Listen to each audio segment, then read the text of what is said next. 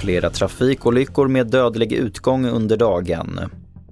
Dödssiffran stiger i New York och kris och elände präglar årets nybildade ord.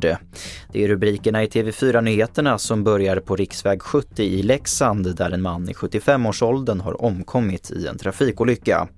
Olyckan inträffade vid halv två-tiden i eftermiddags. Och i Marks kommun har en man i 60-årsåldern omkommit i en ytterligare trafikolycka. Den inträffade vid 11-tiden i eftermiddags när mannen körde in i en stenmur till en laggård.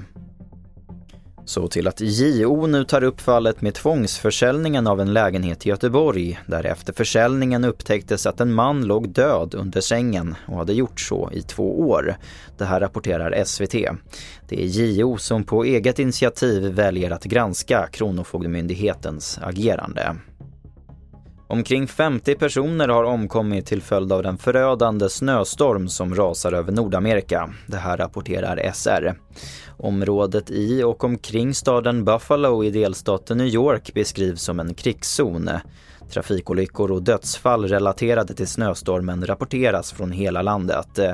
Och USAs president Joe Biden har nu utfärdat en nödlägesförklaring för västra delarna av New York.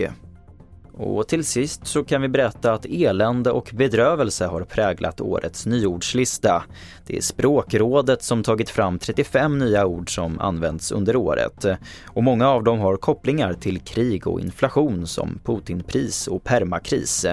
Anders Svensson är chefredaktör på Språktidningen. Vi hade väl hoppats efter två väldigt ja, men, coronapräglade nyordslistor förstås att det här året skulle bli mycket mer fest, fred, frihet och sen så kom kriget i Ukraina med en massa negativa eh, följder av det så det blev ju ännu en depplista kan man väl säga. Och det får sätta punkt för TV4 Nyheterna. Jag heter Albert Hjalmers.